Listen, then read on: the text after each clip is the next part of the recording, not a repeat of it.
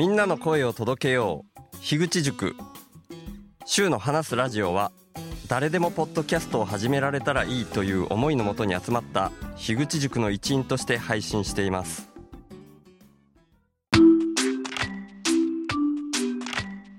前回からの続き。ねなんかめちゃくちゃ話が後先になってんですけどそんな感じで三上農園さんではりょうさんと別れていいかねパレットに向かってっていう本当はここから軽音部の方に入る感じですね。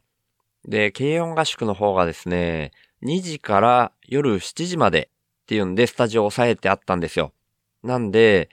10月1日2日の時の軽音合宿の時みたいに、課題曲を決めて練習して、で、練習としてスタジオに入って、翌日本番みたいな感じじゃなくて、もう、しょっぱながスタジオなんですよね。で、スタジオで、もうその場で合わせて演奏する、みたいな感じなんですよね。なんで僕ね、本当に練習ができてなかったんで、もうコード進行がちょっとだけわかるっていうのと、僕が何練習してたかっていうと、カッティングの練習だけしてたんですよ。ん、っていうのは、前回の軽音合宿で2曲弾いたうちの2曲目にその時の僕たちのチームは、ウルフルズの愛がなくちゃを演奏したんですよね。で、その愛がなくちゃがカッティングがめちゃめちゃ多用される曲なので、それがかっこいいなって僕も感じてるし、愛がなくちゃだけはちょっとだけ練習してたみたいな。でもそのカッティングがうまくいかないなっていうんで、でもどんな曲であってもカッティングできると、こう演奏の幅が広がるなみたいな感じがちょっとしてるもんで、それをしてたっていうだけの状態の僕だったんで、で、そんな中でみんなその場で合わせるっていうんで、で、コバさんがジュディマリーが結構好きっていう話は、どっかの誰かのポッドキャストでしてたような気がするんですけど、まあそんな感じなんですよね。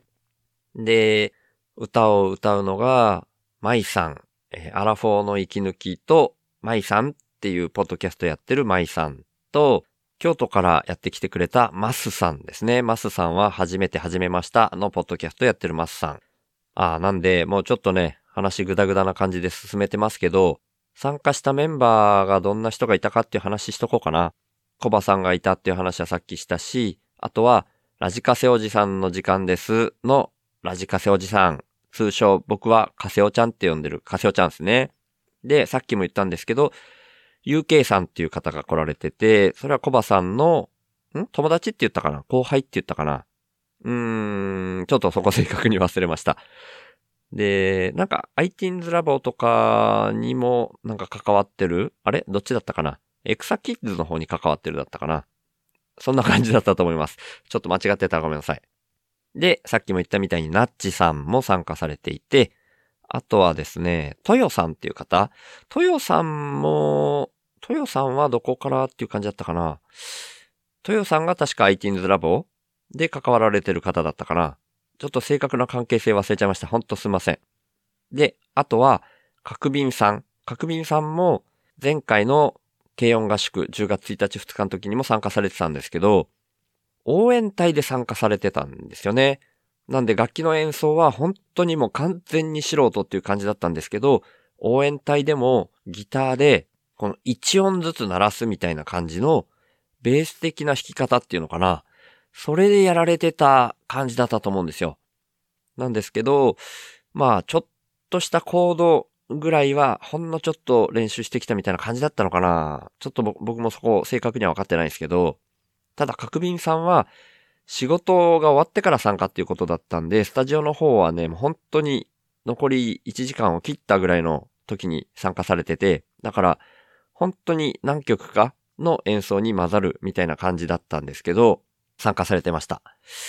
で、あとは、サーコさんですね。サーコさんは、今回は演奏は多分一切されてないんじゃないかな。基本的にはずっと写真とか動画を撮ってくれてました。どういう流れでその演奏なしだけど参加するみたいになったかっていうとこ僕はちょっとちゃんと把握してないんですけど、まあ、とにかく、サーコさんもいました。はい。ちょっとね、ほんと説明がね、たどたどしくて申し訳ないですね。あとは、全体を仕切ってくれてたのが、さっきもちょっとの名前出した、八木原さんですね。八木原さんは、去年の軽音合宿も今年の軽音合宿も幹事をやられてた八木原さんですね。ちょっと今は東京に住まれてるから来年は幹事されないっていう風に聞いてますけど、その八木原さん。こんなメンバーですね。だから僕を含めると、えっと、1、2、3、4、5、6、7、8、9、10、11人のメンバーになるんですよね。はい。多分言い漏らしてる人はいないと思うんですけど。んで、まあ基本的にはやりたい曲っていうのをディスコードであらかじめみんな言ってたんで、そこで上げてた曲が多かったのかな。で、僕はあんまりそんな曲を上げられるほど本当に練習もできてないし、もともと好きな曲がめちゃくちゃあるっていうタイプでもないんで、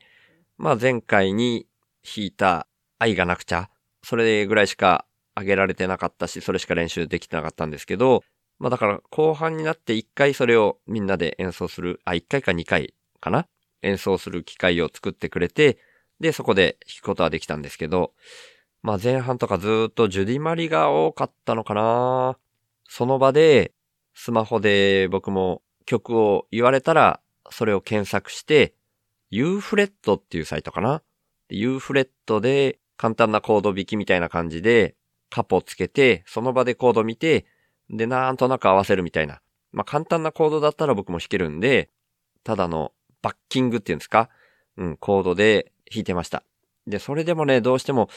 難しくてついていけないみたいな曲もあったんですけど、まあそんな時にはね、あんま邪魔しないようにうっすらしか鳴らさずとか、もう、鳴らせないみたいなタイミングもあったりっていうのもありつつ、でもそれで、なんとかかんとかみんなの中に混ざらせてもらい続けることができたみたいな、僕の中ではそんな感覚だったかな。で、あとはですね、カセオちゃんのうんこが漏れたよっていう曲、あれがコード進行で言うと、G, D, A, D ただただそれの繰り返しなんですよ。なんでそれをね、みんなでも延々と G, D, A, D の流れで合わせて弾くみたいなのもやって、それも楽しかったですね。もうなんか後半終わりどころがわからないみたいな感じで、カセオちゃんが、これで終わりだよーとか歌いながら やってたんですけど、いやー、あれも楽しかったなーだから角瓶さんとかが混ざってからも、それは一回最後に、最後、いっちゃ、最後の最後がそれだったかなちょっとそれは忘れましたけど、それもやってましたね。だから、うんこが漏れたようだけで、3回4回弾いたんじゃないかなっていう気がしますね。4回まで行ってないかな ?3 回かな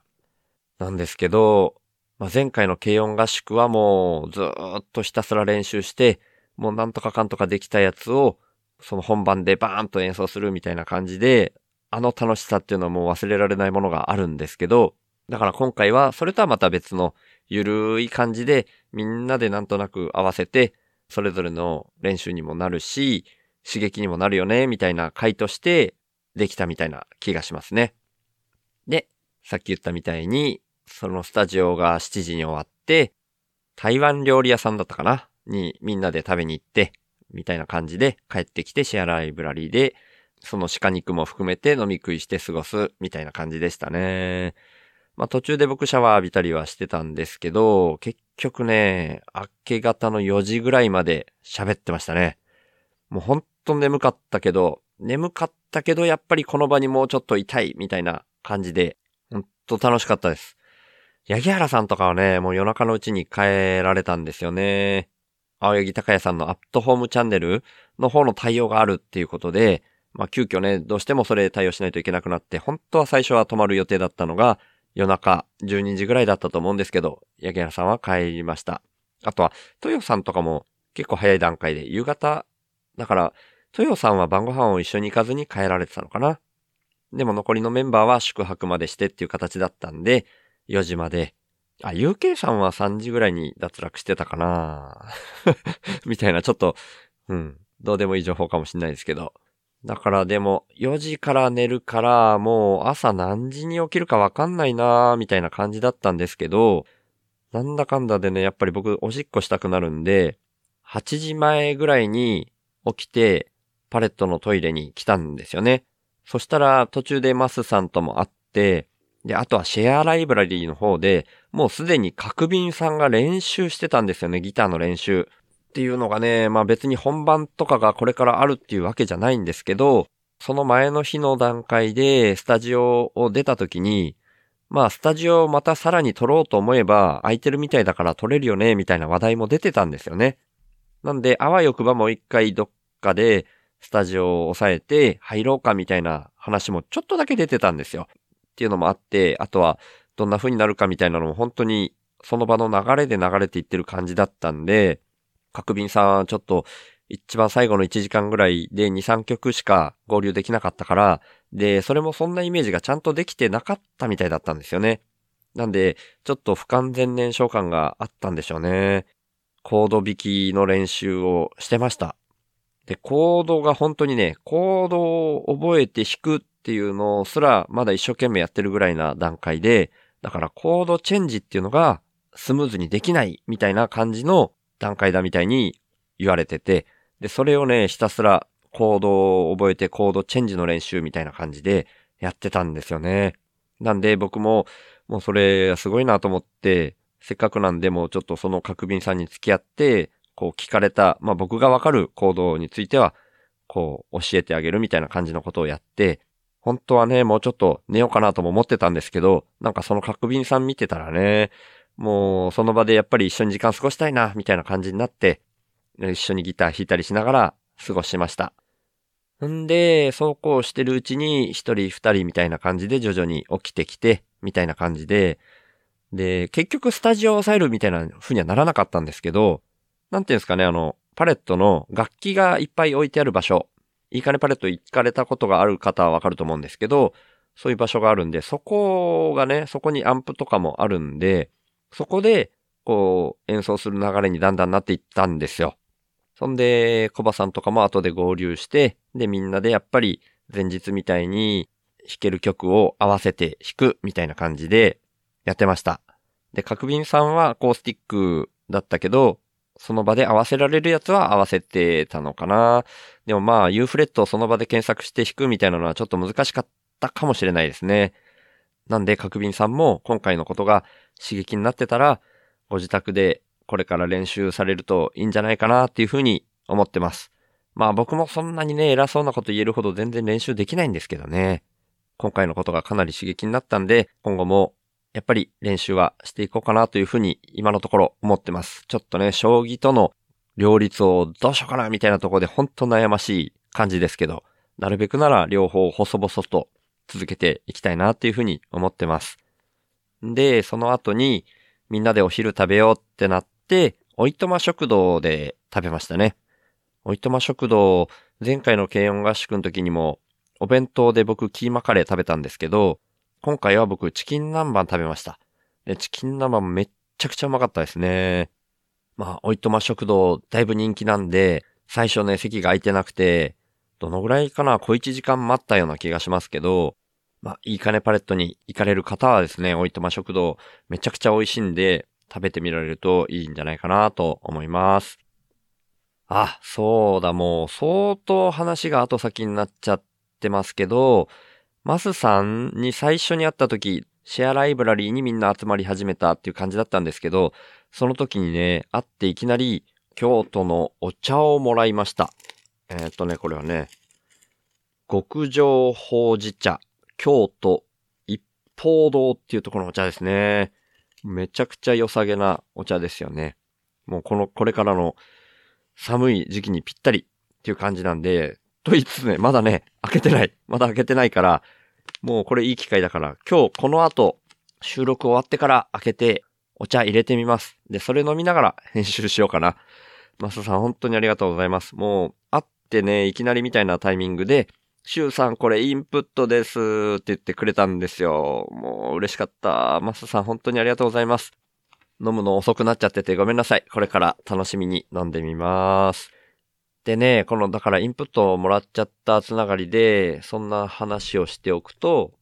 マイさん。マイさんはね、スタジオ入る前とかはまだいなかったんですよ。僕らはもうスタジオに入って、やってた途中で舞さん来られたみたいな感じだったんで、いただいたのはその夜に飲み始めてたぐらいの時だったかなと思うんですけど、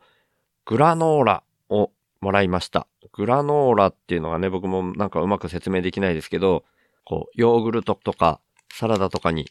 かけたりできるみたいな、シリアルっぽいっていうか、フレークっぽいっていうの？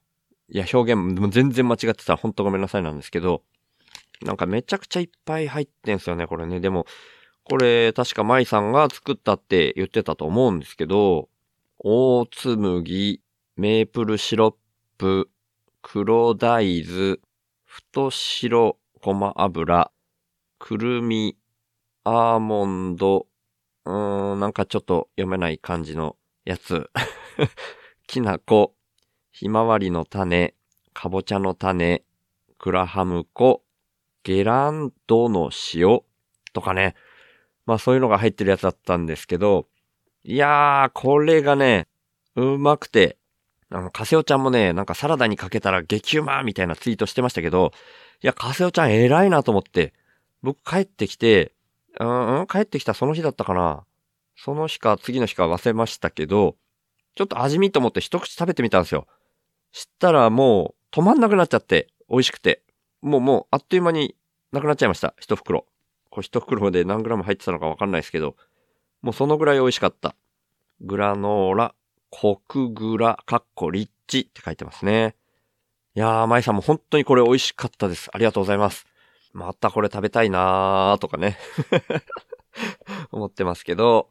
あとは、舞さんはその場にいろんなお菓子も持ってこられてたんじゃないかなーっって思うんですよね。その場でシェアライブラリーでみんなで食べてた時にですね。あとは角瓶さんも500ミリのビールを10何本か分差し入れしてたと思います。だからお酒とかは基本みんなでは買わずに済んだんじゃないかなと思ってますね。もう、しかも余ったぐらいの勢いなんじゃないかな。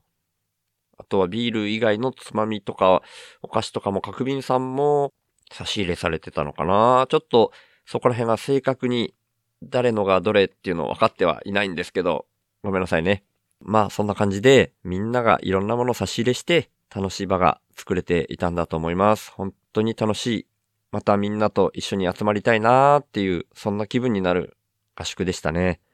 はい。メインのプチケイヨン合宿としてはそんな感じかな。で、その次の日は、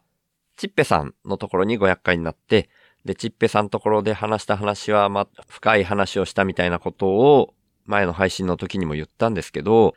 まあ本当に今年ゴールデンウィークの時にパレットの帰りにお邪魔したらその流れで泊まっていったらっていうことで初めて宿泊させていただいて、この間の軽音合宿の時にもやっぱり宿泊させていただいて、だから今年だけでもう3回目なんですよね、宿泊させていただくのが。なんでね、もうちょっと買って知ったるみたいになっちゃったところもあって、あれなんですけど、うん、そんな中で、だからもうある程度深い話になりがちなんですよね。もともとなんていうか、生き方みたいなところが大分類で言うと似てるというか、うん、自然な暮らしの方がいいよねって思うようなお二人なんで、最初から気も合うし、っていう感じなんですけど、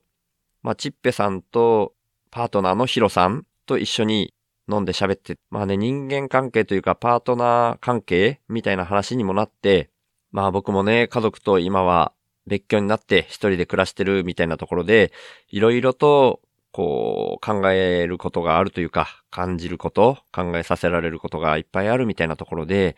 そういう深い話をしましたね。で、そういう、それはそれでそういうテーマとして話したいな、みたいなことを前の時も言いましたけど、まあでもよく考えたらそれはね、ポッドキャストでね、そのお二人のことについてもどこまで喋っていいかわかんないし、で、僕もね、まだ今のところ、まあ全部開けっぴろげにできるかっていうとそうでもない部分もあるから、まあそこに関しては、ちょっともし今後機会があったらチッペさんとかと一緒に対談してそれを音声として流すみたいなのが、できる日が来たらいいな、みたいな気分でいたりはしますね。なんでもし、ちっぺさんこれ聞いてたら、まあ、いつか そんな風にできたらいいなという風に僕の方は思ってますんで、もしよかったら、そういう機会をいつか設けていただけたらなという風に思っております。でも今回も本当にお世話になりました。あ、そうだ、ちっぺさんからもね、お菓子をいただいたんですよ。なんて言うんですかね、ケーキになるのかな？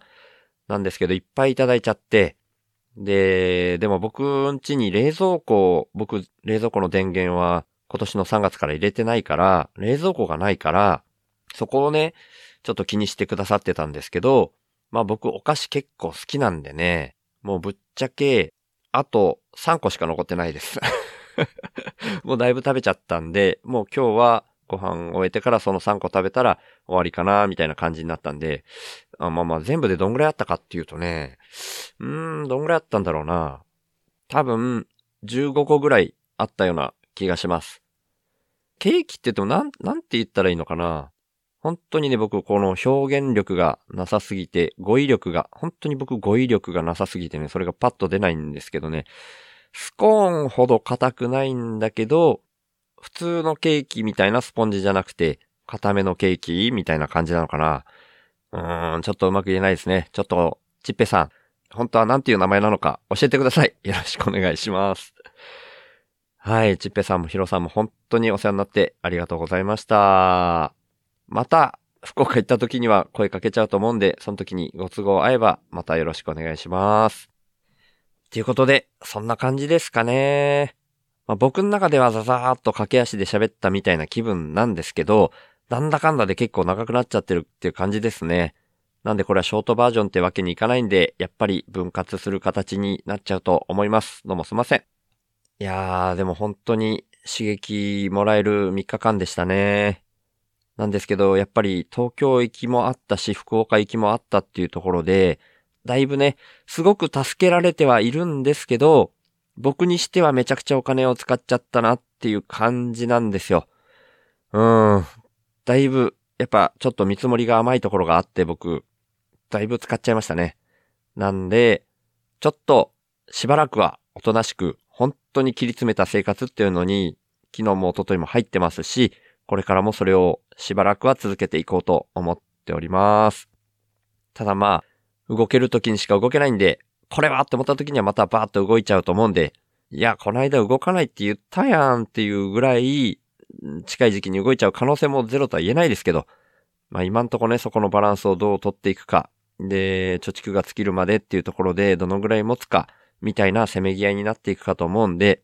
まあ、それを見ていて、もし、これで動いて、みたいにして送ってくださる方が いらっしゃいましたら、それはもう大歓迎なんで、ちょっとずうずしいんですけどね、そういう思いだけここに残させていただきます。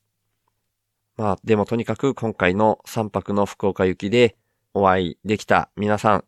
もうすべての皆さんに僕感謝してます。またみんなと会って楽しく過ごしたいなというふうに思ってますんで、次にお会いする時にもまたよろしくお願いします。っていうようなところで、週の話すラジオ、略して週報は、HSP っていう先天的なビビリとして生まれた僕、週が、ビビリだからこそ問題の根本原因に意識が向いて、最終的には個人単位じゃなく世の中全体の問題点にビビリが反応しちゃうこと。それを発信することに僕の生きる役割があるんじゃないかと思って、そんな僕の意識を日々発信する番組です。僕からは今の世の中が滝壺に向かう船みたいな環境問題をはじめとした社会課題が加速度的に大きくなってるっていうふうに感じられてるんですね。だから僕がビビりすぎるせいでできたメタ認知というか、そこから来る意識と問いを投げるみたいな感じがこのポッドキャストの位置だと思ってます。僕はそんな滝壺に向かう船みたいな状況は間違いなく人間が作り出していることだと思ってて、人口自体加速度的に増えていることもあるし、人間の欲望も大きくなりすぎてるっていうふうに感じてます。で、その原因として人間の欲望を増幅させてしまうような特徴をだんだん強めてきてしまっているお金っていうものが一つあると思っていて、そんなお金みたいな何かが入ってこないと、インプットされないと、自分からもアウトプットを出さないよーみたいな交換条件的なインプットが先な構図も感じてます。だとしたら、アウトプットが先な構図に逆転させることで、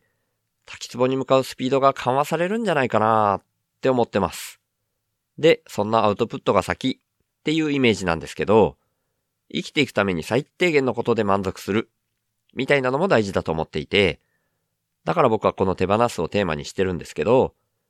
僕は幸せっていうものは相対的なものでしかないっていうふうにも考えてて、人との比較って意味じゃなくて、自分個人の単位で見たときに、沈んだ状態からちょっとマシになって浮かび上がってくる。そんな風に幸せってのは、心の状態が相対的に変わった時に感じられるって意味なんですね。それだったら、どこのどの位置にいても変わらないんじゃないかなって僕は思ってるんですけど、だから原始人であっても、超貧困国の人であっても、全く変わんなくて、お金がないと幸せにならないとか、そんなことは全くないし、最低限生き延びられるっていうところで満足する人が増えれば、余剰も出やすい。で、その余剰分は、お裾分けみたいな形で回していける、みたいなのが僕のアウトプットが先のイメージです。そのために自分自身の才能みたいなものを無条件にアウトプットとして先に出す、みたいな動きが大事だと僕は思ってるので、こんなビビリの僕に一番向いたこととして、この意識をポッドキャストで発信してるんですね。だから今年に入ってからはいわゆる雇われをやめて、現金収入がないっていうような状況で、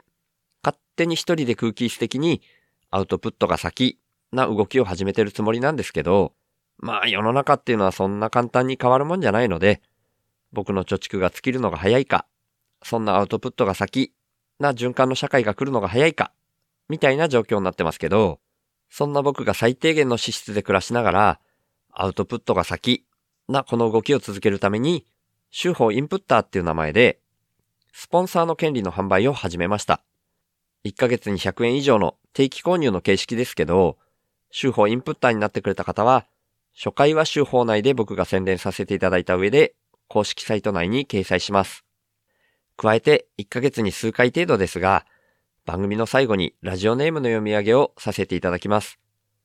僕は数年前から、なるべくお金を使わない生活を徐々に徐々に進めてきたんですけど、今の僕の1ヶ月の支出額は約5万円です。それに対して今は40人の方から週報インプッターとして毎月サブスクでいただいている形になってまして、その合計月額は8627円になってます。皆さん本当にいつもありがとうございます。そんな週報インプッターの入り口は概要欄にありますので、もし本当に心から購入したいっていうふうに思われる方がいらっしゃいましたら、ぜひよろしくお願いします。ただ僕としては、そんなアウトプットが先で循環する社会が来ることの方が大事だと思ってますので、これももしよかったら、週の話すラジオを SNS 等で投稿とか拡散とか、あとはポッドキャストで喋ったりとか、そんな風にしていただけたらなーって思ってるんですけど、週の話すラジオを聞いた方が自分なりの深いレイヤーからメタ認知して自分の生き方を見直すみたいな機会が少しでも増えたら僕にとってそれが一番嬉しいです。ということで、週の話すラジオをいつも聞いてくださってる方、今日初めて来てくださった方、本当に感謝してます。ありがとうございます。ではまた。